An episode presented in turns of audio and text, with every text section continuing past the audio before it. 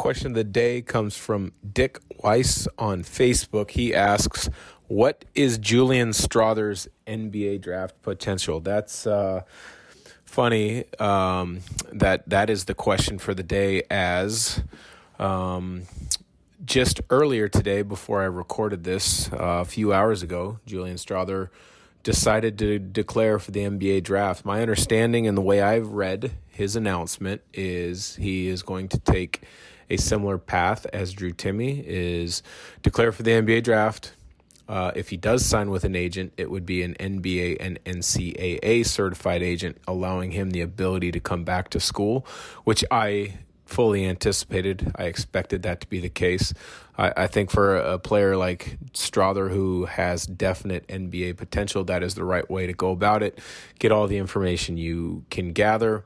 Um, and then make a decision that makes sense for yourself and your family, and then um, make the decision based on that information and where you may fall in the draft. I have not seen him um, on too many draft boards since kind of about three quarters of the way through the season. Um, now, that being said, I haven't looked in the last week, week and a half or so ago. I do plan on a podcast episode in the near future where I kind of look through all the mock drafts and kind of composite out where um, Gonzaga players may end up. Um, but at this moment in time, he's not on a draft board. I think he has a ton of potential in NBA evaluators in front office eyes because of his size, his ability to shoot it, his ability to score. He became a better defender as the season went on. He's a good rebounder for his position.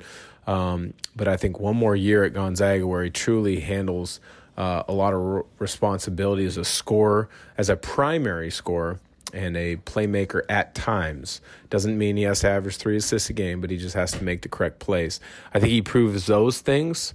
Uh, in addition to showing what he did this year, uh, I think he's a definite first round pick a season from now.